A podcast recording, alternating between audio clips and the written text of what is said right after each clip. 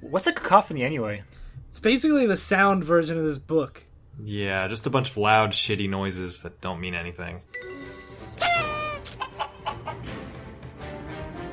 Baba Bowie. Baba Bowie. Welcome to Divisive Issues, a comic book podcast where we talk about comic books that are usually not great. Right, guys? Like the one we're doing today. Like the one we're doing today. What are we doing today? Batman Cacophony. By Kevin Smith and Walt Flanagan. More like Batman Cock Fanny. Am I right? They wrote the book, but who are we? Wait, what? We didn't introduce Oh. ourselves. I'm Ryan Lynch, Uh, I'm Psychopathy. and I'm Phil Maverickus. and we're Divisive Issues, a comic book podcast. so, we're doing Kevin Smith's Batman book, a dream book for him. His first Batman book. We will do a second one later on. Probably next week. Yes. So you said this was a dream book for him? Yeah. If you don't know Kevin Smith, he's that guy from Comic Book Men. He made Clerks and Dogma and Chasing Amy. He also wrote Guardian Devil in a previous episode we did. Which And Ryan considered the worst comic you ever read. not the worst, the one I hate the most. And this book is worse. Yeah, I hate this book a lot more, so I stand corrected. Yeah. But he, if you don't know Kevin Smith, one thing to know is he's a huge Batman fan. He has a Batman podcast called Fat Man on Batman. His daughter is named Harley Quinn. Oh, I forgot about that. Yeah, I looked that up after. Yeah, he loves Batman. And I've actually listened to his podcast a couple times, and like I like him a lot as a personality, but most of the time his writing does not do it for me. This book is an. It, it- he said it was a dream project, but really, it's a nightmare for everyone. Yeah. yeah, So uh, we, we talked about Ryan and my experience with uh, Kevin Smith and how we don't like even his movies. Phil, what's your experience with Kevin Smith? Very limited. I actually haven't seen any of his movies. I haven't either. I think I saw Clerks um, my freshman year of college, but I barely remember it. I think I saw maybe half of it, and so I have really. I went into this knowing his name, but not actually having read or seen much of his work. And you also were drunk while you saw it too, right? Probably, yeah. That's the that's the best way to watch or read Kevin Smith. Freshman year Phil is always drunk. yep. So uh, in the intro that I mentioned before, Kevin Smith writes it, and he basically talks about the backstory of how this book came to be. And I do just want to make one point. So he called the DC editor in chief of the time, Dan DiDio, and said, "I want to write a Batman book, and I want my longtime friend Walt to draw it." Who and Walt is Comic book store owner. Yeah, he introduced him to comic books, introduced Kevin Smith. So he was like, This is like a dream project for me. Like, it's so cool to work on this character that my friend helped me fall in love with. And his intro, I was like, This is a cool story. Better than when he actually writes. Yeah. But like, most of Kevin Smith stuff, his interviews are actually pretty fun and engaging. His actual stories are shit. Sly, they found you. Run!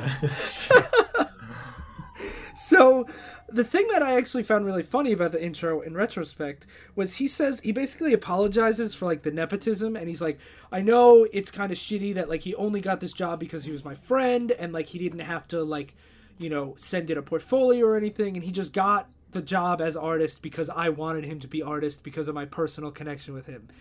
And like I promise he's great. And it's actually really funny because I thought the art was a lot better than the writing and I, I felt like Kevin Smith is apologizing for the wrong thing here.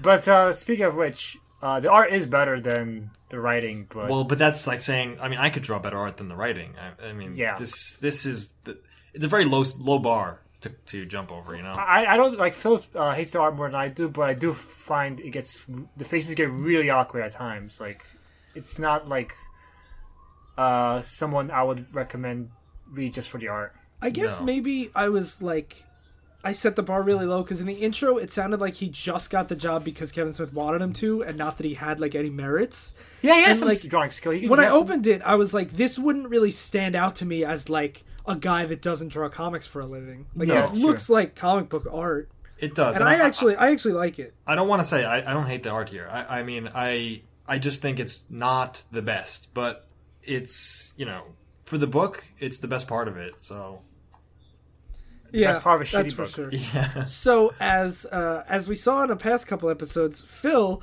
has really pointed out when nothing happens in a book. So Phil, what's this book about? Uh, well, let's see. And it's about nothing. Nothing happens.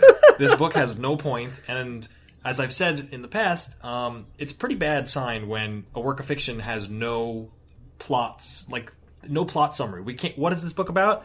Uh, the Joker gets out of Arkham and then starts a gang war, um, and then it ends with nothing really mattering, just like everything else we've read so far. So, I, I think, and I don't want to say that that books without really moving plots um, are bad necessarily because they can have other But they aspects. usually are. Well, you can have a book that doesn't have a big plot, but is a lot about the character interaction, character development. Yeah, it could be a character piece and not necessarily like a grandiose epic. It could Yeah. just be Like like when we talk about a book being about nothing, I feel like when we're talking about something like that, I feel like we're talking about something that feels like you wa- waste your time. Like there's nothing of value gained by reading it. Like not even character Yeah. insight or anything. And that's what we're really talking about, not just a lack of plot. Right. So it is. It is. It is the whole package. There's no plot. There's no character insight. There's no uh, message really gained from reading this. It's. It's just a pile of trash. But do you know what bothers me? It acts like it has something to say, It does. It does. especially at the end. Yeah. We'll, we'll get uh, into that. Yes, we're so, getting to that. so who would you recommend this to before we spoil it? Target audience section. Um, I would recommend it to Kevin Smith fans because if you like Kevin Smith, you probably have very low standards anyway. So might as well. I feel like if I hate this book, most people probably really have to hate this book because he uses a villain. Kevin Smith from- fans watched a movie about a, uh, the guy from. The Are you Mac- going to complain about Tusk again? Yes, I am. He made a movie about a fucking Mac guy being turned into a walrus. So they'll watch anything. They'll read anything, Ryan. Well, the thing is, like, I love Kevin Smith's Green Arrow run, and he takes a character from his run and puts it in this. And yeah, he's not a great character from his run, but like, I thought, like, when he showed up, I was like, oh, is this gonna like maybe touch on similar themes or be at all related to his to his Green Arrow run? And it super isn't. So I don't know who should read this book. I don't think anyone should. I think if you want to read a shitty Batman story, but who wants to do that? Besides There's us? other. We've talked about way more fun shitty Batman stories on this show. Yeah, go read Batman Odyssey if you want to be a bit shitty Batman story. if you're if you're a sucker for anything that like talks about the Batman Joker relationship, then like this talks about it. It's a thing that talks about it. Only at the end, but that's it. Like, it, if you if you love that, if you're like obsessed, if you like, if you ship it, if you ship Batman Joker, this this book. That's Okay. one other thing that we're definitely going to get into when we go into this book, but this is also very sexual. Yeah. Oh yeah, yeah, yeah. And one Well, like most Kevin Smith stuff, like yeah, he's got the mind of a thirteen-year-old. We talk about Mark Millar being the end shithead edge lord. Kevin Smith is insane. But the uh what like so he talks a lot about like the sexual relationship between Batman and the Joker and how like the Joker's like a much more sexual being than other writers talk about. Other better writers have talked about that, but I'm going to save my point about that until our recommendations part. Okay. So, okay, who wants to start this fucking thing? I guess I will. Yes, please do. So story opens up with Arkham Asylum, um, and Sly, your Uber's there. I'm sorry that one beep. Arkham Asylum. Honk. I'm sorry, my fuck my window. I'm gonna close my No, that's hilarious. No, it's, it's so good. good. It's good. All right, so uh, so the story opens up with Arkham Asylum, and Deadshot, a Batman villain who is good at shooting people, uh, is breaking into Arkham. He's gonna be played by Will Smith in the Suicide Squad movie. Yeah, It's important to note that the first like three, four pages of this intro are just talk about the 2008 economic depression, and like he lays it on so thick, where he's like, the dirty CEOs took money from Arkham so they could pad their pockets. Security guards are living on unemployment, then that ran out, and now what do they have to do? They sell Arkham secrets because they're poor and trying to survive. This is the kind of thing that works better when he writes Green Arrow because Green Arrow is a really heavy-handed, over-the-top, like liberal complainer, and that makes him fun. When it's just a narration box from a character we haven't been introduced to yet, is it even a character? Is it No, just an, and the don't problem is, if if this book was about economic inequality, yeah, that's a good intro. It has nothing to do with this story at all. It is Yeah. Yeah. completely unrelated. They just wanted to throw in, "Hey, 2008 depression was bad, and CEOs suck." Um, It's trying, it's trying to paint the world using this weird framing device, but it doesn't tie into anything at all. Like it's, Yeah. it's trying to paint Arkham as like this dismal place, but like you're doing it in a way that doesn't factor into anything else. So Yeah. what's the point of it? I- I But no, it, it totally factors in because the Joker's reading Ayn Rand. Oh Yeah, yeah, he- yeah. And apparently Deadshot's a big fan of it, as he remarks when he when he breaks in meets the Joker. And uh Do you guys know why he's reading Fountainhead? no. because he's evil. I guess. Is that what Kevin Smith is saying? That like all Randian existentialists are evil? Uh, like the fact that the Joker's interested in it might signify that not just that he's evil, but uh, Name one piece of dialogue or behavior that he de- demonstrates in this book that has anything to do with Randian's philosophy. it would Yeah. actually make more sense if uh, Maxi Zeus was reading the file, considering what his character is like later on. Yeah. Yeah, and and really, he throws uh, Joker throws away the Fountainhead, and that's that's basically Kevin Smith saying, "I'm done with that device." No, but it comes back at the end. Yeah, he's, he's finishes yeah. reading it later on. What if what if Ayn Rand's estate actually like did product placement and paid Kevin Smith to put this in his book? What if, what if Kevin Smith just hates Ayn Rand after dealing with uh, some Hollywood CEO giving him bullshit about it? That's what I'm pretty sure happened. He just wanted to include a jab, so he's like, "The Joker reads Ayn Rand, fuck you," and then just moves on. I love this idea that just Kevin Smith is just petty from some rich guy. yeah, And that's what the intro's for too. You, you cocksucker CEOs taking all the money. The workers are screwed. Guess what? All right, Batman time, and just ignores it. But yeah, so uh, Deadshot break, uh, uh, breaks into Arkham, meets the Joker, and it turns out that while Joker wasn't wasn't Arkham, uh, Maxi Zeus, who is a lame, campy villain that He was he's big in the cartoon. yeah, and he sucked in the cartoon too. He just sucks in general. Wait, you missed he's the fact that he he didn't get broken out by Deadshot. He gets broken out by the other villain of the story. I know, But Deadshot exposition dumps this first. yeah, he does. He explicitly Oh. dumps that uh, Maxi Zeus stole the Joker's. Uh, Okay, he took Joker gas, Joker venom, and turned it into a. Co- he diluted it so it doesn't kill people anymore. It just gets them really high, and I calls it Chuckles. and he calls it Chuckles, and it does actually kill you, but not like at the rate that Joker venom does. It's like a regular drug that will kill you if you do too much of it, and it killed some kid, and the parents hired Deadshot to go kill Joker instead of Maxi Zeus. which makes no sense.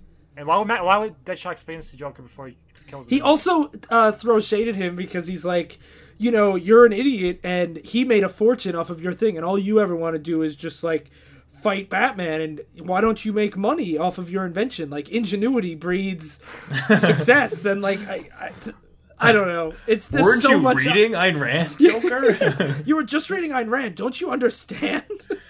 But what's interesting too is that can you imagine a kid like overdoses on cocaine or heroin and and the parents are like instead of being like we have to fix this drug problem in our county they're like I want you to go to the cartel and kill all of them like you I hire want to go kill the head of It- Bayer. This is basically saying I want to kill the head of Bayer because Bayer sold heroin at one point. this is different though because if if you had a drug that was called like oh i don't know like Ayn Rand drug. And like you would be mad at her if someone died on it. Like this is Joker Venom. He I know, he but, made this but thing Deadshot, personally. Deadshot, Deadshot knows what the parents think is wrong. He knows that's not Joker that caused this is Maxi Zeus, but he's still gonna take the.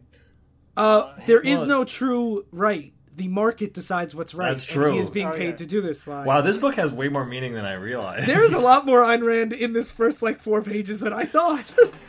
But yeah, so Deadshot wants to kill the Joker, and but Joker Joker doesn't give a shit about Deadshot. He's just, he's just pissed that his drugs being used uh, for getting high, and he says Joker's venom is supposed to be fear, not something to be rocked at a kegger, as he says.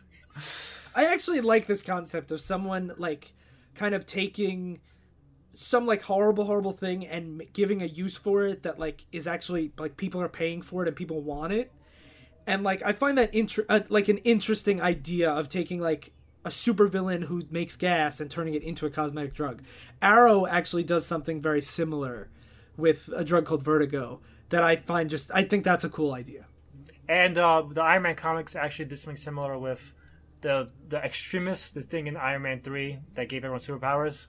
Like, it's- Yeah. it's a kind of recurring idea to take this uh, villain concept and turn it into something that can be mass marketed as a. it's comic. a it's a very randian thing to do But yeah, so now uh, Deadshot wants to kill the Joker, but he gets stopped by Onomatopoeia. He is a, he is the villain. He is a villain from Kevin Smith's Green Arrow run. oh so he's not just from this He's No, not just from this. This is no. this is follow up to his Kevin Smith appearance, uh, his Kevin Smith Green Arrow appearance. And as someone who really likes Kevin Smith's Green Arrow, Onomatopoeia is like a non-character, and I don't think he's like. I just like the story he's in, not because of him, but in What- spite of him. Explain what what the onomatopoeia is. Like, why is this character so fuck, fucking great? Uh, honestly, I don't remember. Well, like, what what what is he literally? What is his character? his Oh, he's- gimmick He's, his yeah his gimmick is that he like likes to kill heroes, and he the only thing he ever says is sound effects like Yeah. onomatopoeia. Like when he shoots somebody, he says blam. When he cuts somebody's throat, says like he makes. Yeah, and it's always. I actually find this as a cool visual thing, even though the character's stupid. The stuff he says is always the sound effect from the panel. So like Deadshot shoots him and go and it goes blam blam blam blam like in text on the panel as a sound effect, and he also says it.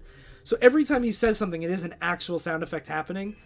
But it's so Which, weird like- because some of them are not blam, like whoosh, and like from I guess the coat, like Yeah. swishing in the wind, and he goes whoosh, like Like it's arbitrary what, what what is worthy of being repeated and what isn't. It's arbitrary like how it's repeated. Like it's the only something that only works in a campy kind of mentality. Yeah. Well, it's about a serial killer. Like Yeah. I'm a serial killer. Your movie's just a campy uh, gimmick. that's the thing that I find funny is I guess I've just read so many comics that I don't register like cognitively sound effects anymore. Like the whoosh, I don't recognize like my brain doesn't recognize it's a whoosh. I just read it and my brain automatically interprets like, oh, it's some sort of swish thing and then I move past. Right. And I don't like and a lot of times I will miss weird sound effects like I, I'll like register what it's representing, but I don't recognize like that said kersplat and that's funny Yeah. until someone points it out to me, and I find it funny. Like when I read it, he says like swoosh, and I never would have recognized that that's an out of place stupid sound effect until he says it, and then I go back and I'm like, yeah, why is that there? yeah, So instead of it being like a campy gimmick, it takes me so out of the book and just makes me realize how stupid comics are sometimes. There's only one way this could have worked. Like if it was like a campy villain, like the Calendar Man or something like that. Like the fact that it's a Who serial they killer. disparage in this in the sequel, and they're like, Calendar Man's a bunch of shit. Calendar Man's great. Fuck Calendar Man's better than man. fucking Onomatopoeia. Like, Yeah. shit. Calendar sure. man. He, he's a guy who fucking bases his crimes based on the calendar, literally. Uh, read Long Halloween. He's like a Hannibal Lecter character, and it's awesome. Yeah, he's fucking awesome in that story. But Uh, I, I do want to read uh, Kevin Smith's quote on Onomatopoeia and why he'll never work in film. He said, "When I think Green Arrow, I went with onomatopoeia for a villain, just because I love that word and it's kind of formed the character as he was. He would say things out loud, and only kind of works, I think, on a comic book page because you have a gun going off, you usually write blam, and then you could have you know the character saying blam in the word balloon. But like if you try to do that cinematically, you can't really rock it. A gun in the film sounds completely different. Doesn't read as blam, and so have a dude say blam after a true gunshot, all the people would think he's just retarded.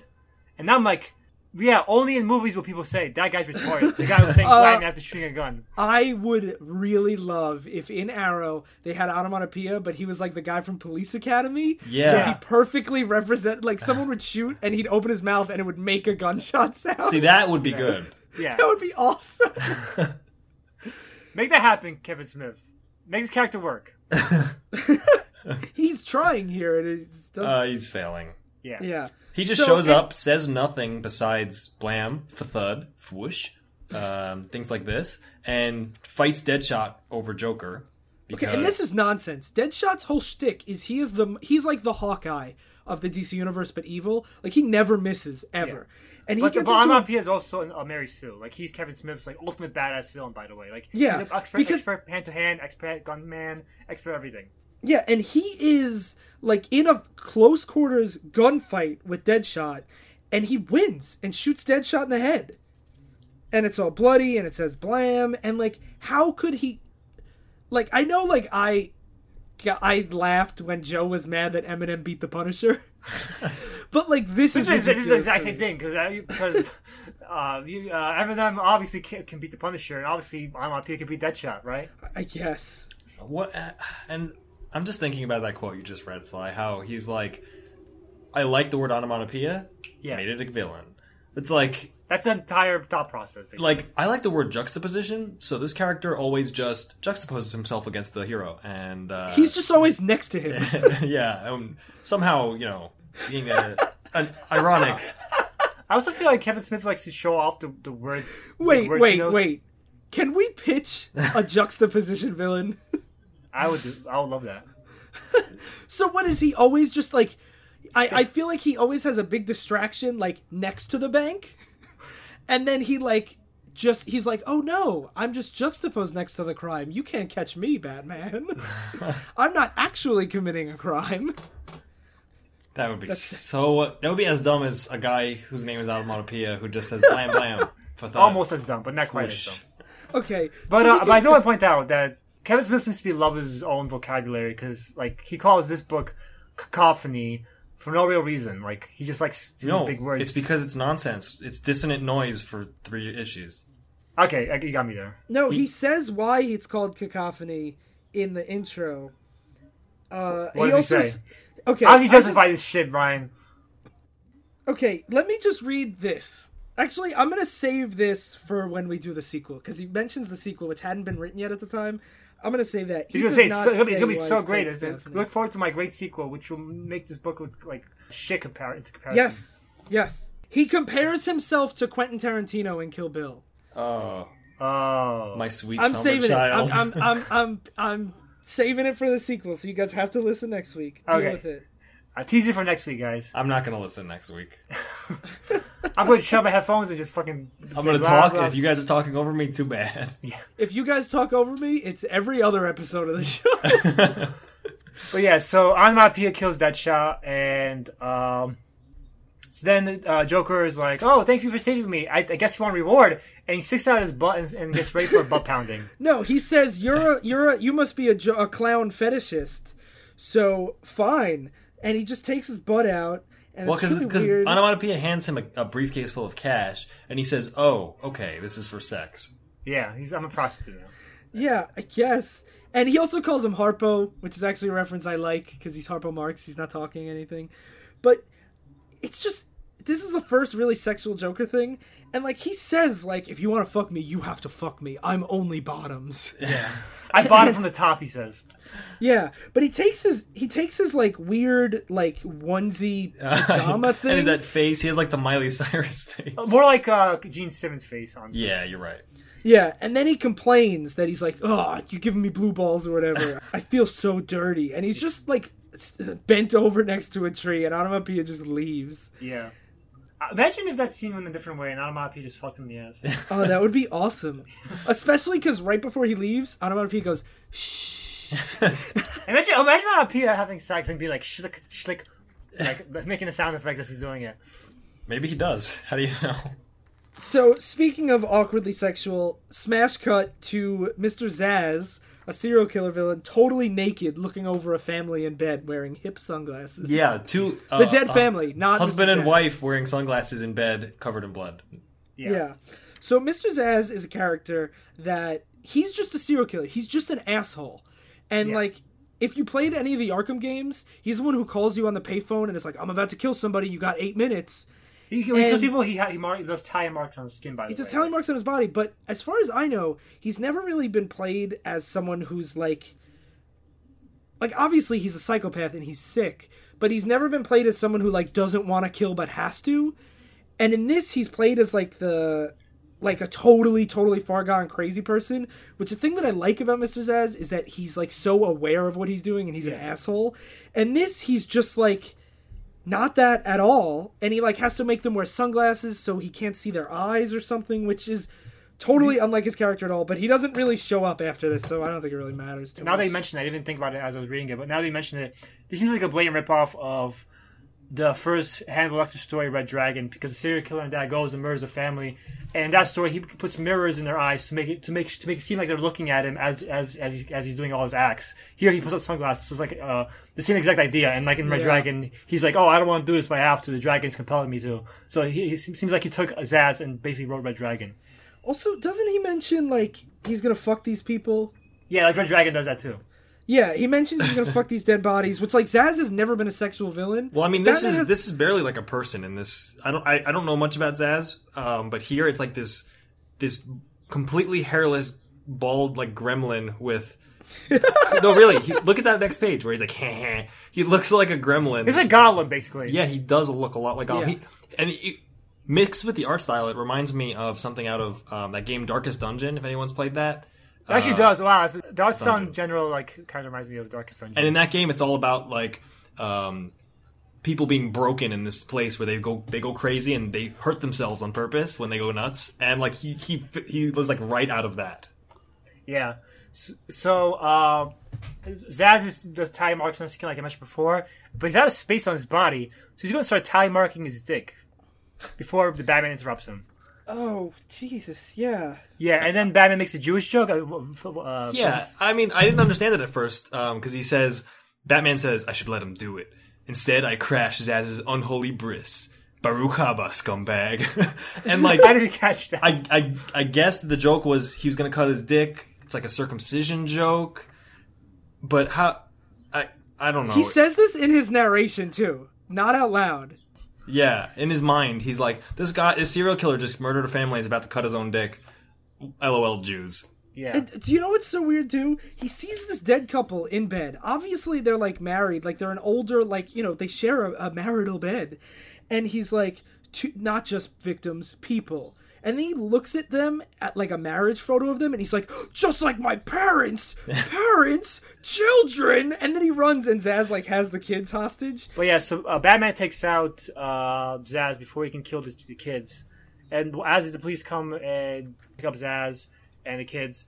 The only reason the whole entire the whole, the whole entire part of the scene was just so the police can tell uh, Batman and the Joker escape Arkham. Uh, Arkham. Arthur. Arthur, yes, Arthur Christmas. Yeah. So they say it's a code green.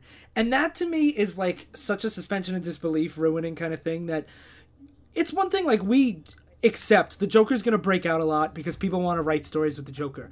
But to have it be like this is standard protocol all the times he joke he, he- the Joker breaks out. I feel like really just points out how like stupid and unrealistic that is. Yeah.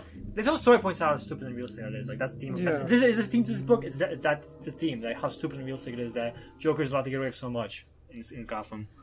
So Yeah. yeah, so basically, Bat- uh, Commissioner Gordon recaps what happened eight pages ago. that Deadshot came in and was killed by some new player, and he's his he's in the ambulance, and they're they're trying to get the costume out of him. And Batman goes in, and basically Deadshot faked his death by having like a blood splatter cap in his helmet. Yeah, this Eh. this is really weird. If you It's watch the Batman same Odyssey, thing from Batman Odyssey. Yeah, like like this idea that instead of not getting shot in the face, like avoiding a gunshot wound, I will put in squibs in my mask and the protective uh, casing to make it look like I got shot in the head instead. Like instead of just Which- avoiding getting shot in the head. I think that's what I think. If you're like a hired assassin who's going after like super criminals, I think that's a pretty good idea. Yeah, I think it does make sense that you want to if if you are going to get shot in the head, not only do you have protection, but they think you're dead, so they don't finish you off.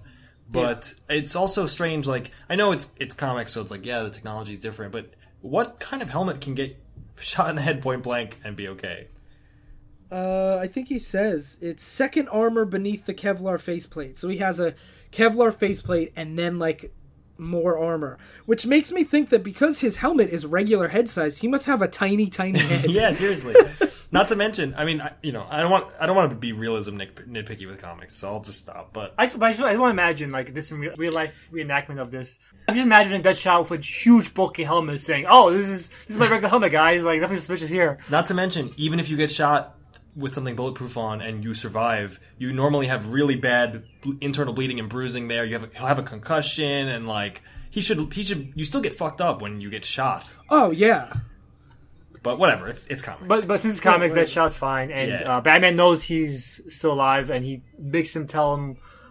Uh, he makes Deadshot explain what we saw in the first few pages already that Joker got free by onomatopoeia. So it's this most of this issue is most of the, what happens to this issue is largely pointless except for except for Joker bringing out, breaking out of prison. yeah. And um, so then Batman's going goes to go uh, investigate while we cut to Maxi Zeus, the guy who's selling the the uh, Joker's venom on the streets. yeah. at, at Olympus. his Yes. nightclub yeah so basically he's a character that would get in a toga and like pretend to be zeus very reminiscent of like the adam west show where you had like villains like king tut where they would just like Or be Egghead. these ridiculous goofballs Yeah. So uh, he's on. The, he has a, he has a news interview with a reporter, and uh, he explains like instead of just showing like a flashback or something to give us the idea that this guy was a, a cornball guy who dressed up as Zeus. Since it's Kevin Smith, he exposed this this entire concept that oh, I, I dressed up in this, in this in this costume, and uh, I was Maxi Zeus, and I was crazy. Like that's how Kevin Smith handles delivering this plot. Yeah, he uh, just idea. says, I used to have mental illnesses, I've been battling it. Um, Maxi Zeus is dead, but Maximilian Zeus is alive. That's me. Haha, I'm a businessman. And uh, the reporter's like, "Oh, uh, but we hear that this new uh, drug on the street chuckles. It might be because of you." And he says, "That's just because everyone's racist against Greek men." Yeah, and then the book it just goes on to be racist against Greek men for the rest of it. Joker calls him a lot. Yeah. A lot. You guys must have picked this story just to offend me, because you know what? By the way, Phil's Greek. yes, and I'm we Greek. did this. And yes, you're right, Phil. We did. Yeah, I can tell. Yeah. Uh, but so we're at this we're at this interview, and he says, you know, yeah, everyone's racist against Greeks. Uh, they're trying to hurt me, and then all of a sudden, someone comes in and says something in his ear, and, his, and then he speeds off. Where does he go? Yeah. He goes to uh, his uh, the Maxie Zeus Parthenon School, which is a school he uh, funded. Yeah, to show that he is such a great guy now, he fu- he funded a public school where his nephew goes. And to show that he's not crazy, he also gave it a big Greek theme. And maybe and he actually looks like the Parthenon. It's not like a name. Like he actually has Greek columns and stuff. Yeah, he drives from Yeah. Olympus to Parthenon, which is actually a replica of the Parthenon. Yeah. Yeah, and he i the Joker's there holding everyone hostage, and the Joker just yells racist Greek things at him. He calls him a thieving, oily goat lover. He calls him a souvlaki slurper, which was particularly offensive. Jesus, that Were is you, were you triggered, Phil? I was triggered. I wasn't, but it was interesting because I've never actually had, uh, I've never read something where that was actually racist against me. So Yeah, like it's so weird because the Maxie's just such an uh, such a lame, obscure villain. I have to imagine Kevin Smith used him just to make this fucking joke. he, yeah, because there's has- yeah, there's no other reason why it has to be Maxie Zeus. It could be literally anybody. Yeah, he has no real stake in the plot besides I'm a, I used to be a villain. I, and I have a gang war with Joker. Like it could be anybody selling this drug. Do you guys like how Joker's thugs that are with him are like these deformed creatures, like with giant lumpy heads? Yeah, what's up with that? Who are they? What is that a human? I don't know. That's a good It's question. like it's like Zsasz looking like that weird golem thing. These are not human beings. I don't think they're really they're really deformed. And They're like like monsters. he comes, Yeah. Maxie Zeus comes in with his his thugs. You know, they point guns at the Joker's thugs, and then they're like, okay, let's chill, let's let the kids go, let's be racist against Greek men. Then they go outside, and they start talking about Chuckles and Batman. And Maxie's basically like, we can have a criminal empire together. We could both be super rich.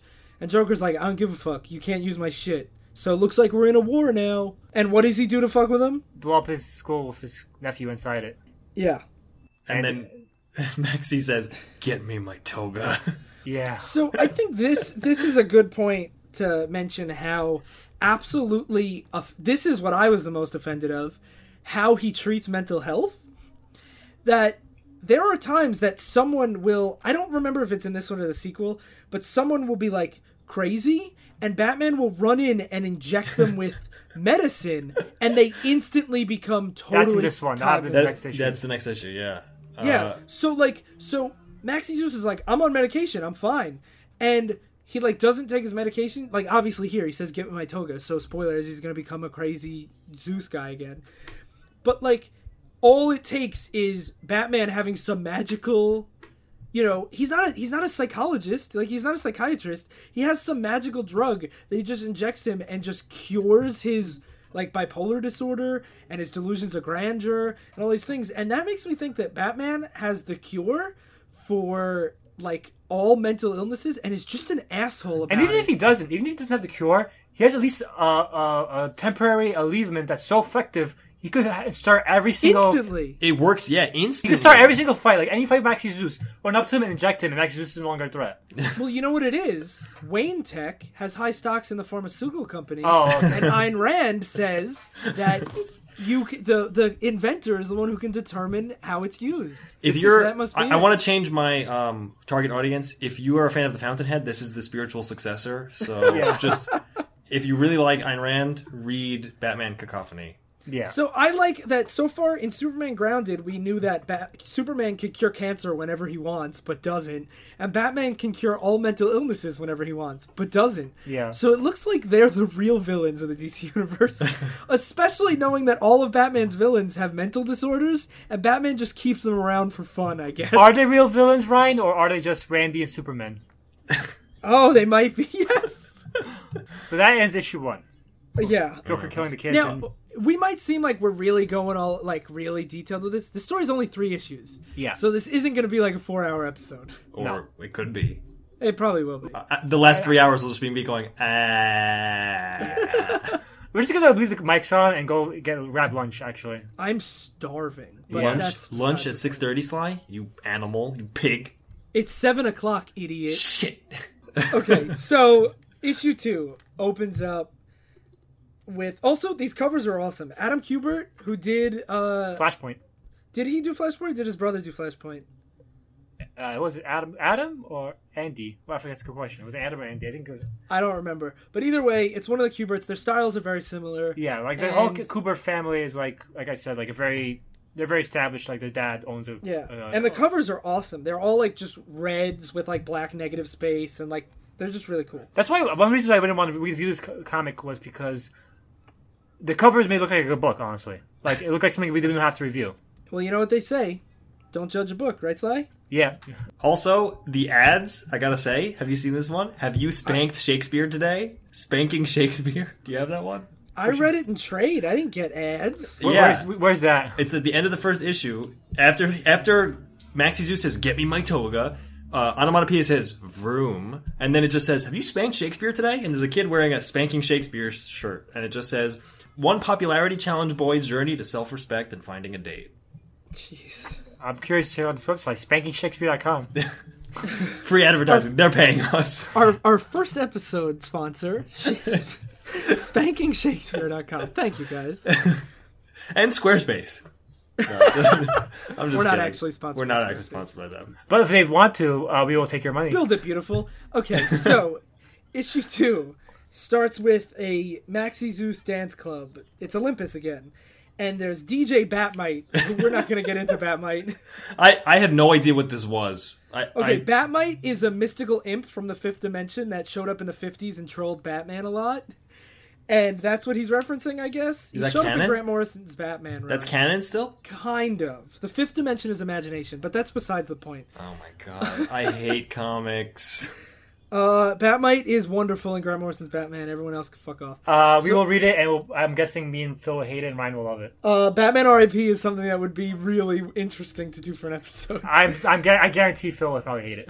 yeah, rest I hated it the first two times I read it too, and now it's one of my favorite stories. But anyway, so it's not actually Bat-Mite. Also, everyone's Shocking. everyone's doing chuckles, so they're all laughing and look like crazed demons. Yeah. yeah, and the the DJ rips up his mask, and it's actually the Joker. He's Prometheus bringing fire from Olympus, and he burns everyone alive. I think that line's actually pretty clever.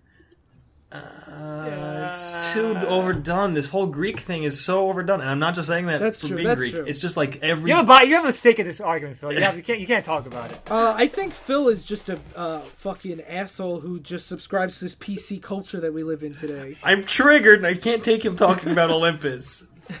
That's my people. That's Ryan. cultural reappropriation, bro. but really, it's just it's just it's kind of overdone in this comic. But whatever. Yeah, so Batman shows up, saves Maxie Zeus, and Joker beats him with a giant hammer. Yeah, and it's pretty interesting how all of Maxie Zeus's guards are just staring at the Joker as he just lights everyone on fire. Yeah, the Joker doesn't have superpowers. Like they all have guns, and he's Yeah. just like, "I'm lighting people on fire. What do you think?" And they're just staring. And then they're on fire. so so after he doesn't he kick Joker in the nuts? Well, what's important to the rest of the story actually is that Batman, when he shows up, says, "Common sense screams at me. Let him burn." But I live and will likely one day die by a code. So, like, of all the villains that Batman has to consider crossing the line and killing this far into his career, the first one that really pushes him is Maxie Zeus, who is currently a good guy. Wearing a At least as far as like people are concerned. I know he's selling drugs, but you know, yeah. he's just trying to make a living in this uh, post-economic crisis. And Yeah. who can really who can really tell us what's immoral? Yeah, it's true. So anyway, Batman, after kicking Joker in the nuts, gets the upper hand and is about is like beating the shit out of him and about to win. And then Onomatopoeia shows up and Shoots Batman. he shoots Batman and wins. Yeah. He's just a, a fucking Mary Sue. And this is Kevin Smith's wet dream right here. The Joker says, "Say it with me, supervillain team up." Superpower. So, yeah. So he's teaming up with Onomatopoeia. Whatever. They fight uh, Onomatopoeia as a super badass because Kevin Smith wrote him, and It's such. Yeah. A, it's so funny how he's a badass too. He shoots at Batman. Batman counts his bullets like a good a good uh, Batman would, and he runs up to him when he has to reload, and he's like, "I got him now. I never expected a knife," and gets stabbed. yeah. Yeah. I planned for everything except a knife. yeah. Uh. So the, Batman goes back to Batcave and he looks up Onomatopoeia and looks about up his history with Green Arrow, how he killed heroes. Yeah, he killed a bunch of like you know made up characters, and he realizes that Onomatopoeia is hunting him. And then it cuts back to Maxie Zeus, who's now super crazy because he like missed his medication one day, and now he's like back to being like, I am the great gods, you know, I am the god Zeus. Everyone must so listen. You know. many corny lines here. How couldst Yeah. thou allow this Greek tragedy to befall me? To be fair, Ke- Maxie Zeus is a terrible villain, and this is very accurate to him. But to be unfair, why the fuck is Kevin Smith using a terrible villain? that no Yeah, you can say, "Oh, well, you know, the villain's shitty." Then don't put the shitty villain in your book. He actually mentions this in the intro that there's a lot of Batman characters that are only in this and the sequel story because Walt wanted to draw them. Uh, that explains- like- I guess Walt's a fanboy, the only fanboy of Maxie Zeus. Yeah, but he was like, like you have to use Deadshot because I want to draw him, and like this is the only chance they're ever gonna have to draw. A You could just draw him in your fucking spare time, and that, That's why fucking Crazy Quilt is in it. Is he in this one or the he's in the second one. Crazy Quilt. We'll get Yeah, to- we'll that's get why Crazy Quilt is in it. Speaking of really shitty villains, Crazy Quilt. We'll get to that next week. So Maxie Zeus wants to sleep with all these virgins, and they're like, no, they're just prostitutes. And he's like, should I should I be in the form of a bull or a swan? Basically, his men want to keep Zeus happy, so they hire prostitutes for him and say they're virgins, and they while they go do business stuff, and Zeus is crazy. Yeah, Yeah. it basically just emphasizes how crazy he is because as they're trying to tell him real things, he's like, uh, "Don't you mean Tartarus? Don't you mean I'm Zeus?" And they're like, "Yeah, yeah, okay, Zeus. Here's four prostitutes." And then they Yeah, keep saying, "We got to get him back on his medication." Yeah, yeah. So which is apparently really easy to do because Batman shows up and just injects him with it. Immediately, Yeah, don't mind this massive dose. there's not even a pause. Like he immediately is like, um, oh wow, I'm back to normal again. He re- Yeah. literally gets injected and says, "Oh my god, my my nephew." Yeah, yeah. Like he he literally was in a some kind of trance as soon as the bomb went off, and that immediately brings him back to complete sanity. Yeah, his nephew's name is Aesop for what it's worth because he can't everything. I guess which also lends so is his brother or sister also like a crazy Greek obsessed person? Maybe it's a family thing. Maybe all Greeks are like this. Phil, wh- wh- Are you named after Phil, Danny DeVito's character from the Hercules movie? There are Yeah. a lot of uh, Greeks that still have names that kind of sound pretty crazy. Like there are Socrates still, and like Athena's. That's like a common name. So Oh, really? Yeah, like Athena's one of the most common uh, female names. So it's not that weird, I guess. But I don't, I've, I've never heard of a Zeus. But Well, his that's his last name. that's a weird last name. But Well, how many you name Jesus, Phil? what? Like Jesus, I honestly think Jesus was Jesus. Like, Is like- that really what you honestly think, Sly? when, when I was like ten years old, I had a kid named Jesus, and I didn't know how his name was spelled. you had a kid. a kid in my class called Jesus, and I thought like everyone was saying Jesus. wow, you were For really how you- long? smart kid. Yeah, it was. How about, I was supposed to. I was supposed to guess that his name is Jesus, but it's pronounced Jesus. Right? Fuck you, Phil. It is He common was to your son. He, you should know what his name is. And it makes sense. You know, there are a lot of people named after gods um, and religious figures. It's like There are a lot of people named after gods and greetings. How howdy Allah, you know that name. Hey Zeus. But uh, yeah, I was a dumb kid. Uh, moving on. moving on. You're still dumb. So the Joker is hanging out in some factory with a bunch of mannequins covered in feces. and he's complaining that he's not a supervillain anymore, he's an urban terrorist. And which like, okay, I guess is that supposed to be more like PC. It's not as cool. I don't know. Terrorism's not But- cool, but supervillain and is. Yeah. And he's mad now that Maxie Zeus has turned himself in and the feds are making a big case out of it. And he's like, The feds? I'm stuck here. Oh, he's in Clayface's old safe. I thought it was shit everywhere because he calls someone a piece of poo. I thought it was shit too. I, I guess it's Clayface's body. There's- I won't put past Kevin Smith is afraid to be shit. Yeah. It's, it's funny how Maxie Smith or Maxie Zeus Maxie's- turns himself in, and the feds get involved, and they're like, "We're gonna be moving him out of this city immediately." Like that never happens to the Joker. oh, he they- apparently has Al Qaeda contacts Oh, so he's gonna get. in the international drug trade. I, does Al Qaeda do international they drugs? do the opium. Oh, okay. Yeah, there's a lot of poppy in Afghanistan and and Hey, Poppy. yeah, exactly. Hey Zeus. So anyway, he Joker kills all his weird looking goons For no reason. for no reason, and now Because there's he's, he's edgy. Also, I'm up here because of prostitute. yeah You were right. He is an edge lord. Yeah. yeah Because this scene goes on for quite a while. Yeah, the scene goes on for quite a while for when summary is basically just, I'm up here because of prostitute. Not only is he such a fucking Mary Sue, this character, he's so good that the prostitute wants to keep having sex with him for free or for half off or something. But she's like, You're so gentle. I would do this for free. Like, I hate charging you, but it's a living. Like, she's a fucking Flintstones bird. and. And then she uses his mask as a hand towel, so he super murders her. And he's still naked. Everyone's naked when they kill people. What's up with that? It's just that's it's it's edgy. Yeah. Yeah. So uh, Batman realizes that Onomatopoeia is using the Joker as bait, and he. Why does the Joker come to the bat sing- signal? Basically, Maxie Zeus is bait for a Joker. And the Joker is B for Onomatopoeia. So they're playing like five dimensional chess. with- Yeah, it's the stup. They act like this is a really smart game where it's like, yeah. So like you said, Sly, he Maxie's bait for the Joker, but the Joker knows going there, and he says, you know, like I'm playing into this game to bring Batman here, and then that, and then Onomatopoeia will spring the trap. But like, it's if everyone knows what's going on, it's not clever anymore. Yeah. Yeah. And and why, like, how was Onomatopoeia a bigger threat than the, jo- than the Joker? Which Uh, is what he story's trying to sell us. Shot Batman. Uh, Batman was winning the fight against Joker and then lost the fight to Onomatopoeia. So that means um, Joker is like Joker has bo- body count doesn't matter. It's all about onomatopoeia. The fact that he can beat Batman once in his first fight. Uh, yeah, Sly, what's cooler? Uh, homicidal maniac that's supposed to be the counterpart to our protagonist and is his reverse in every single way, or a guy that says "fawoosh" all the time? Have you guys? You've seen the Derek comedy video where if if guns didn't sound like they normally do, and all the guns are like "Baba Booey, Baba Booey," that's what Onomatopoeia reminds me of. Where he just running around going like "Bing Bing, Baba Booey, Baba Booey." Baba Booey. but yeah, so so uh, Joker shows up with a uh, parachute. Uh, Batman beats him up. They have a classic fight where Joker pulls out the, the gun that's multiple panels long. He tries to squirt acid out of his, uh, you know, flour. Yeah, and then Joker's like, "Who the hell would you be even be without your greatest foe?" And Ba- Batman's like, "You're not my greatest foe. You're not even number sixteen. You're washed up. You're only my bait for Onomatopoeia. He's a really cool villain. You're just, you're just shitty." Kevin Smith's character's awesome. I thought I took this as Batman is just trolling Joker, I but I think that's fair. I, I'll believe it wasn't Kevin Smith writing Onomatopoeia because Yeah. he is building Onomatopoeia up to a level he doesn't deserve at all. And he does say at the end, like, "You were bait this whole time for Onomatopoeia." Yeah.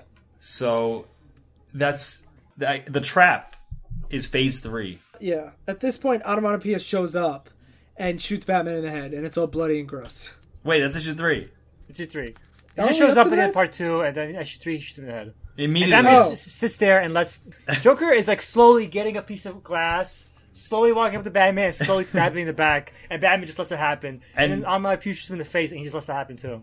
he says like Okay, like Joker yeah. like stabs him and right. says, "Shoot him now," and Batman gets shot in the head. But that's, that's my point. Yeah. Like, yeah, you, you, maybe a squib and a bulletproof helmet will be useful, but it's more useful just to Wait, not. a squib like I mean, uh, like like like a non like a non magical person born to magical parents? Yeah, That's an offensive term. You- Batman's a mudblood. sorry, I'm sorry. I'm sorry if I triggered anyone with my comments. this is the most racist episode of, of Vice of Issues. I'm sorry. Oh no, it's not Sly, and you know that's true. He he's that's why Batman is trying to live up to his parents so much because they were wizards and he's just a fucking squid. So as as we've already uh, revealed, he doesn't. He gets shot with a bulletproof helmet on. But what's what's extra stupid about it, besides the fact that letting yourself get shot in the head on purpose, is this one of the stupidest things a human can do. It's like his face isn't covered, so if the bullet didn't, if the bullet hit like his mouth area, he would just die, right? Yeah. Yeah. No, he put the the Kevlar shielding on all his teeth. Too. Yeah. you catch his mouth and you spit it out. He basically is like I'm gonna get shot right here, and then the fake blood is gonna come out, and then they'll think I'm dead, but then I'll get up and fight them for real after being shot in the head. You know, it's ironic that Onomatopoeia shot, shoots so many people right in the head there because that exact same spot is where his costume literally has a target on. Yeah. By the way, his costume is literally just a target on his face and a, and a black trench coat. His costume is lame too, on top of Yeah. him being lame. Baba Booey. yeah, definitely. Baba Booey, Baba Booey. So then uh, Batman's uh, by deceiving him by letting him uh, Onomatopoeia think he, he, he shot him in the head. Uh, gets the upper hand on Onomatopoeia until Onomatopoeia fucking stabs the Joker in the chest. Yeah. And he, he even says like, "It was worth it getting shot in the head. My head hurts, and I was I got stabbed in the leg, but it was worth it. I knew I could count on Joker to be Joker." He could have just not get shot in the head and just It's beat up it's almost as smart as um, like sitting down in an electric chair, dousing yourself in dangerous chemicals, and getting struck by lightning. And then when you get third degree burns on your body, you're like, "Let's do it again." almost as smart, but not quite as smart. yeah. Yeah, not quite. But yeah, so the Arma- so now now Joker is bleeding to death, and Batman has to choose: let Onomatopoeia run free, this villain that's supposedly more dangerous than Joker, let him run free and murder more people, or get the Joker to a hospital. What does Batman choose? He's well, even Commissioner Gordon's like, "Are you a fucking idiot? Let this guy die." And Batman's like, "No, he's all life is sacred." Yeah, the Joker must live to kill more people in the future. And it's funny Yeah. because he Batman says, "I know what I should do." This is Kevin Smith now saying, "Here's the message of the book. This is his like grand message. I know what I should do. I just can't." And he tells Commissioner Gordon, "I can't let other people die." He says, "Are you crazy? Let him die." And he goes, "I can't, Jim. He's a human being." And then you know Commissioner Gordon And says, Jim's like, "You didn't even fucking stab him. You just have to not do anything. Like it's not like you are killing him." And then and he recaps like when he paralyzed Batgirl, when he killed Robin, and he's like, "Let this fucking asshole die, you dumbass." One What's reason why people bitch about like Batman not being able to kill Joker is because there's this element of Batman is basically being stubborn eh, or being like self-centered by putting his own code above the safety of others. Like there's a point where Joker running free and kill people is too dangerous to allow, and this story is the next level of that where. You can argue maybe Batman doesn't have it in him to kill Joker, but now he's actively saving the Joker's life to make sure Joker goes out and kills more people. Not not just Yeah. saving his life, he's saving him and letting another villain go free. Because I, Yeah. I do understand that that whole Batman is set up this way. He's like the utilitarian argument here would be, well, the best thing to do for society is kill Joker, but he's like, no, things that are wrong are wrong. Like you know the whole Kantian argument. yeah. the But- idea of, of the comics that if you let one person die, you will kill all the people. but in general, he's he. Well, his- in this, they don't talk about if I let him die, I'll kill everyone. This argument, Right. even though it's not done well in this book, actually does it the way I prefer it done.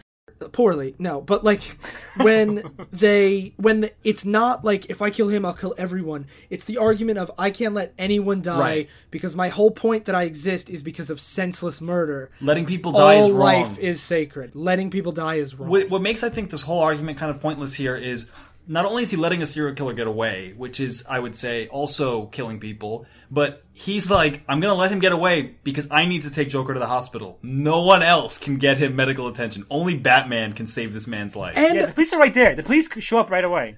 you're Batman. You're the world's greatest detective. You can track him, but he's like, no, I'd rather debate this for a couple minutes while someone has a knife in his heart. I'd rather debate it and then personally bring him there, like Phil said. That's just Like- leave the body there. Then it's super not your problem. and they, if if the police are there, they will say, "Well, we have to take this guy to the hospital." I mean, Well, you could argue that uh, Batman might be afraid that the police will let him die, which is what Commissioner Gordon, their boss, did literally say, let this fucking die. guy die. yeah, it's true. So Batman is like, I can't trust anyone else with the Joker, so I will stay here and let other people die. I'm gonna I'll give him let you- CPR myself. Yeah. I just hate this fucking scene. Like, it, it, it makes sense with Batman's character, but this is why Batman is kind of an annoying shithead. Yeah. Yeah. Okay. util- like I, I do understand that I, I that some things are just wrong in general. Like the argument, like, well, it would be good if, for society if you went back and killed baby Hitler. Uh, the utilitarian would say, yeah, that's best for society, but it's wrong to kill a baby who hasn't done anything. But this takes it to the, the he's like trying to push it as far as possible. Like, well, it's Yeah. wrong to kill someone ever. So even if this guy's going to murder the entire world, it's wrong to kill him. You know? Yeah. Yeah. And like he's whatever. We could this is really dumb and I think we've spent enough time telling how dumb it is. So yeah, so Batman takes him to the hospital, and a few months later, Uh, Joker's still reading Ayn Rand. He also has this this giant fucking pube beard that's really It's weird so and gross. nasty. And like he grows green hair on his head. So his hair is green, but his beard is still like black and yeah, super super puby. and it's like really curly too, unlike the hair on his head. Yeah. And so uh, Joker is reading Ayn Rand, wrapping this whole entire story in a bow, giving us back our central theme of the story. And uh, Batman shows up in disguise, and Joker's like, "I can't talk to you while you're in this disguise. Show up as Batman." And then, he, so Batman puts back his cosplay outfit and becomes Batman again. Immediately, just goes behind the curtain, pulls it back, and he's Batman. Yeah. Oh, that matters because Joker's like, by the way, when you were changing, I saw your dick. my master plan. I get to see your penis. And and I think this line when they're talking about, they say like, Batman's like, "Do you really want to see me dead?" And Joker's like, "I don't know. I got to think about it." Do you want to see me dead? And Batman's like, "Yeah, but I couldn't watch you die. I've watched people die before. I swore never again. Here's my origin, Joker." Joker's like, "I figured it was something like that, but now that I thought about it, I do definitely want to kill you. You're a piece of shit, Batman." Yeah. I just want to point out that this same scene, Batman's like, "You're on so many sedatives. I wanted to talk to you while you were still like sane and a human being." And like again, it's not how mental health works. If some like Vicodin would make the Joker not a fucking serial killer, don't you think Arkham would have given him a Vicodin? Yeah, and also I think this, I think this, this he he drove this idea so much, saying you you are now so clear and saying I have to talk to you. I have to discuss with you. He, I feel like this is Kevin Smith saying to the audience, guys, this is what Joker really feels. You can't uh, contradict this with the stuff from Killing Joke about Joker's multiple choice thinking, about all his crazy thoughts, about this and that. This is his actual thoughts. You can't contradict this story. This is actual canon. Fuck you all. I think that is Yeah. why he included that. So say like this is definitively how the Joker feels inside, and he says to him, "Here's the whole cold hard truth, Bats. I don't hate you because I'm crazy. I'm crazy because I hate you." Dun, dun. Yeah, like the whole thing, like Joker's only an asshole because he needs to be Batman's counterpart. And I believe Sly's the one who mentioned the story before, so you tell about the comparison to a better story. So there's a story called uh, "Going Sane" by James DeMatteis, where Joker and Batman fight, and Joker believes he kills the Batman. Batman basically gets blown up, and he gets washed ashore on uh, uh, a nearby river. And Joker thinks, "Oh, he's dead. Now what do I do?" And basically, he goes perfectly sane because he realizes the only thing that ca- ca- one reason why he was driven to go crazy was because he needed to beat the Batman. And that his life, uh, Joker basically settles down, get, uh, gets a girlfriend, and becomes a, like a model citizen until uh, Batman comes back and resurfaces, and Joker feels compelled to go back to his old lifestyle. and the whole thing the whole thing is like him debating like like him trying not to lose himself like he's actually like like i have a life like why is batman ruining it and it's really written like batman is the bad guy here Yeah. And it's just it shows that relationship so much better than just i don't hate you because i'm crazy i'm crazy because i hate you And um, like that's the main theme of that story too. Like this is tacked on on a fucking random. This could be any fucking Joker story where this is tacked Yeah. on, and this is just exposition delivering this idea. yeah Uh, I'm crazy because I hate you. The last the last few pages of this book are them just talking about this. most pages of this book are just people talking That's true. And this And is what we talked. We talked about this a, bit, a little bit in uh, Guardian Devil, where we we said, "Oh, this is a good idea. This is a good idea." But we've seen this in Daredevil already before, and this this is a good idea. It's been in Batman before, done better. yeah especially because like since the story led up to this in this way i was so just take i wasn't into this book at all at this point i didn't care about these guys so when he was telling him this it's like yeah I, I guess this in a different world in a parallel universe where this comic didn't suck ass this could have been a good scene Yeah. but he's basically just like uh, you know, when you're stu- when you're gone, I'll stop hurting people. But for now, I'm going to keep killing people. And Batman's like, I Yeah. can't watch anyone die. But he just said he's going to keep killing people, and I'm going to let him live. Well, it's one of those it's one of those things that I think you could see that Kevin Smith has good ideas, but he needs to be like sh- like hor- like uh She warned in.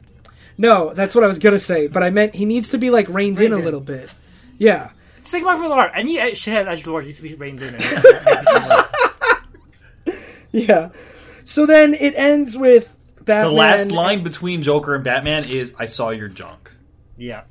Uh, I saw a little bit of your junk when you were getting changed before, and then the next panel is a narration box that says "the cave," and I'd like to think that was actually like you know how sometimes they have the last bit of dialogue from the previous scene.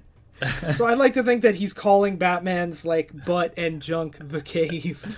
And they continue with this joke, even though they don't say the cave is his butthole. But they do. Alfred does say, "I can't say I'm surprised what he said, but it's little wonder that he caught that glimpse, considering you wear your briefs on the outside of your clothes." I like that that Batman felt the need to include that in his recap to Alfred. That was like, yeah, and then he totally he totally scoped my junk. I know. Like, yeah, I was holding Joker and bleeding in my arms. I went to go see him at the hospital, and he said he hated me. And I don't know why. I like. I don't. I don't hate him. I just, you know, I.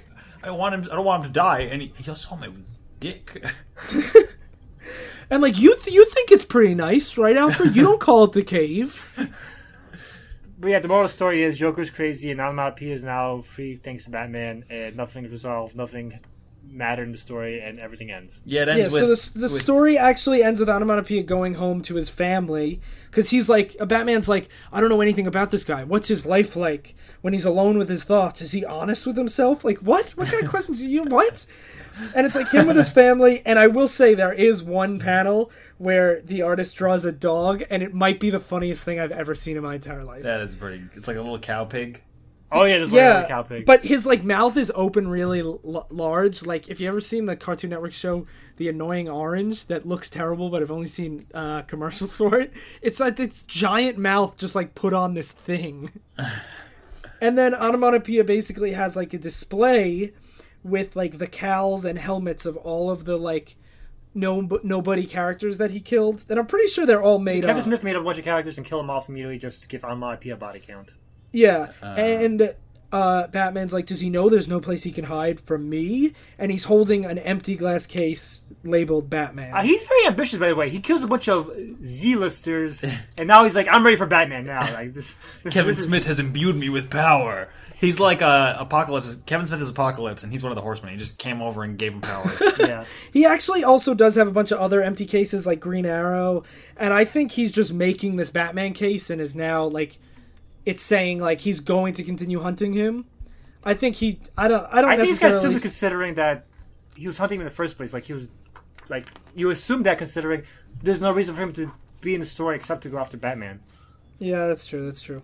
I like how he goes to his wife and goes, "Baba booey, Baba booey." In bed. Yeah. Does he talk at all in this? No, No. that's before then later. Spoilers. Nah, kind of. Yeah. So, So, that was it. That was the end of that fucking I shit. did not like. I have to say, So recap page. Everyone hates this book. Yeah, recap page. Is it good bad though? no, No. No. it's not good at all. And you would think it would be good bad because like if you if you pitch this book saying oh it's a story where Joker shows his ass and says fucking me in the ass and Batman sa he says to Batman hey I saw your junk you would think that'd be funny right but it's not Yeah. funny It's I actually like I had I am not a Guardian Devil fan as our previous episode says. But like uh, even I had plenty of good stuff to say about that book. yeah. The high point of my uh, the high point of this for me was the last page when I was like, "Oh, it's over." yeah What was were there any actual high points for anybody? not for me. I liked seeing Zsasz again I guess because he's not used that often I actually did have one high point at the beginning when it was kind of misleading, but when it was when the whole most of the first issue focused on Maxie and Joker and Onomatopoeia, I thought this was going to be one of those stories where it was mostly villain centric and Batman is kind of just like a foil in the background. it's not that And it's not that. So like my high point was I like that they set up an actual conflict between three villains and Deadshot, I guess, because like it was Deadshot versus Onomatopoeia, and then Onomatopoeia and the Joker versus Maxie, and like I actually was intrigued a little bit at the beginning when there was, you know, I thought it was going to be more villain centric, which could have been interesting. So your high point was when you thought this book wasn't this book. yeah but the high point was when this book misled me into believing it was something else the initial premise of the like villain taking the drug and turning it into like uh, a, a criminal empire and like Joker getting mad and the gang war that would lead from it was I thought that was an interesting setup personally. I think it could have been too. it could have been but th- that's not what Kevin Smith wrote so- Listen, the whole point of High Point is supposed to be something good, and I give me this. okay. You'll, I, I grant it to you. Okay. So, do we have letters or anything to do before? oh wrap shit! up? Yeah, I totally wasn't thinking. You never Wait, think. yeah, have you ever done that? Fuck. Now we have to wait for Ryan to pull up the fucking questions and to fucking waste time. Wait for Ryan to pull up his pants. Sorry, you could edit this out. no, we're not. Now it's gonna be in here. We're gonna be fucking waiting. So, Henry asks on Facebook, "Do you think that there are inherently bad characters or that have or that they just haven't been used properly yet?" And the reason why I think this is relevant is we talked a lot about how onomatopoeia totally sucks and is stupid. Do you think that someone could take this premise without totally reinventing the character and make them a good character and still keep that core? Or do you think that he will just always be a bad character? I, I feel very strongly that there are characters that are bad. However, I do think that you can, as a good writer, you can take the shittiest character in the world and do something really interesting with them. But inherently, there's a char- if the character is very one-dimensional, has no aspirations, no cool gimmick. They're just a I'm a rand I could be anyone. That inherently to me is a bad character. Yeah, you could write them and say, well, actually they have this backstory where blah blah blah, and they have this new as this new dream. They want to do this. That's the writer taking a shitty character and dragging it up. But in my opinion, like a character, if we're going to talk about the inherent goodness or badness of characters, it has to do with what they bring to the table originally. Do you know what I mean? You know, actually, you totally changed my answer with that. because we talked uh, a lot about Geoff Johns in the last episode, and one of the big things that he does really well, and what is my favorite thing, is he takes characters that are, like you said, one dimensional or very blank, and he gives them backstories and origins and motivations, and he turns them into fantastic characters. Like arguably some of the best characters DC has when they were one-off villains or you know just totally nobody characters. And I was gonna bring that up as an example of yes, every character has potential, so I don't think there's inherently bad characters, only bad writers. But but after your answer, I'm gonna change it to there are bad characters, and by saving them, you're actually just creating a new character and putting some uh, some other character's face on it. I would say you're you're recycling a character, in my opinion. You would Yeah, you're you're totally reinventing the character because right. like you're taking the concept, maybe like some some elements, like like a unique costume design, a unique character quirk, and recycling it into. Uh, you're basically you're not starting from scratch. You're recycling a concept and re- working it into your new Yeah. concept.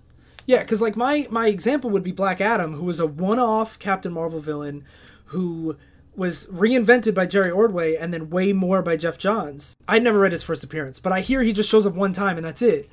And then like Jerry Ordway gave him a much more involved, detailed backstory, and I would argue that he created the character with someone else's design. Yeah, you and, know? and we can actually, I think you can see that a lot um, in in the past too, not just in comics, but like you look at something like Beowulf, which is really fucking old, but Grendel is kind of a one dimensional character in that, and um, he just exists to fight to fight against Beowulf. But then someone wrote a book called Grendel where he takes um, and he takes the character and shows the story from his perspective. Which, yeah, okay, he's he's using Grendel, but like you guys said, he's basically reinventing him using this the setting and some of the actions that that character took in the past. But you're you're kind of doing your own thing with it at that point. Yeah. I, I, I would have disagreed with you guys, but now that you made your arguments, and also since you brought up onomatopoeia, I think I agree with you uh, more because onomatopoeia is unsalvageable in the shit villain. but, no, But I think the Baba Booey edition would really fix it. yeah, Yeah. But, and I'll say, I- but I do think you can recycle any villain to be something interesting because because even though I hate Maxie Zeus, he's probably one of my least favorite villains of all time. There's an interesting interpretation of him in a comic called Arkham Asylum, a hell, a series placed on Serious Earth, I think it's called. Yeah, that's actually going to be my recommendation. Spoilers. Yeah, but uh, in that story, Maxie Zeus is like uh, basically he got electroshock therapy so much that he could actually project lightning. Like it's a very abstract concept, but like it sounds silly, but like it works because the story is so surreal. It's like a very dreamlike Okay. story. So like it's taking his concept of being like Zeus and making it so much more literal that he was like he's now like living lightning kind of thing. yeah, Right. He's also only on two pages, so Yeah. like you know. that's the best way to use him. Make him only two pages long. but yeah, I mean, uh, he is a souvlaki slurper in the end, so. yeah, much like Phil. yep. If you guys have any questions, it's at Divisive Issues on Twitter. it's divisiveissues at gmail.com and the Facebook page. And as always, rate and review us on iTunes. We got some more ratings, and thank you guys so much. Rate us It one actually- star or else.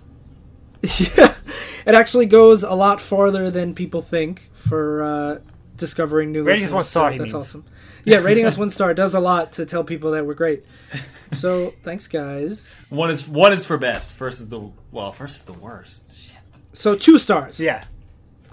And if we Great. think of Harry Chess, vote us three stars. And also, if you want to write in a pitch for a reinvention of Onomatopoeia or Maxie Zeus, I would absolutely love to read your fanfic. So, recommendations. I'll go first because it was spoiled by myself. I'm gonna recommend the. I actually have two short recommendations. So fuck. One per customer, Ryan. Fuck you. I'm taking two. One is Arkham Asylum: Serious House on Serious Earth, and the reason why I recommend that is the art is amazing. It's Dave McKean who did all Sandman covers, and it's written by Grant Morrison. But the main reason why I wanted to recommend it is because that does Maxie Zeus. Maxie Zeus, yeah. But it also does a very sexual Joker way better than this. Joker slaps Batman's ass and stuff. And there was actually it was supposed to be way more sexual. He was supposed to be a cross-dresser who was much more like sexually attracted to Batman, but they stopped it because Jack Nicholson didn't want people to think he was gay when he played him in the movie, which was about to come out. So they made him tone it down a lot, which is just fascinating to me. That Jack Nicholson, Nicholson's that insecure. no, that's well, yeah, that, and also that he has that much pull. Cancel that comic. I'm not gay. Yeah, like what a weird thing. So, um, you know, and the the trade actually has like Grant Morrison's original scripts, and they talk a lot about his initial ideas and stuff. And I would definitely recommending see his, seeing his whole process that went into that book because it's fascinating. I would recommend that story too. It's one of my favorite Grant Morrison stories as well. Yeah, definitely. And second, just really quick, if you want to watch a much better interpretation of the Batman Joker and the Joker, the why Batman can't kill the Joker and why that can be a load of bullshit, watch the Under the Red Hood movie. Because the book is also great, but the movie is super accessible and cuts out all like the comics LOL stuff and is one of my favorite Batman things. So everyone should watch that movie. Cool. So who wants to go next? I'll go next because I already gave mine basically. Uh, Batman Going Sane by Woo!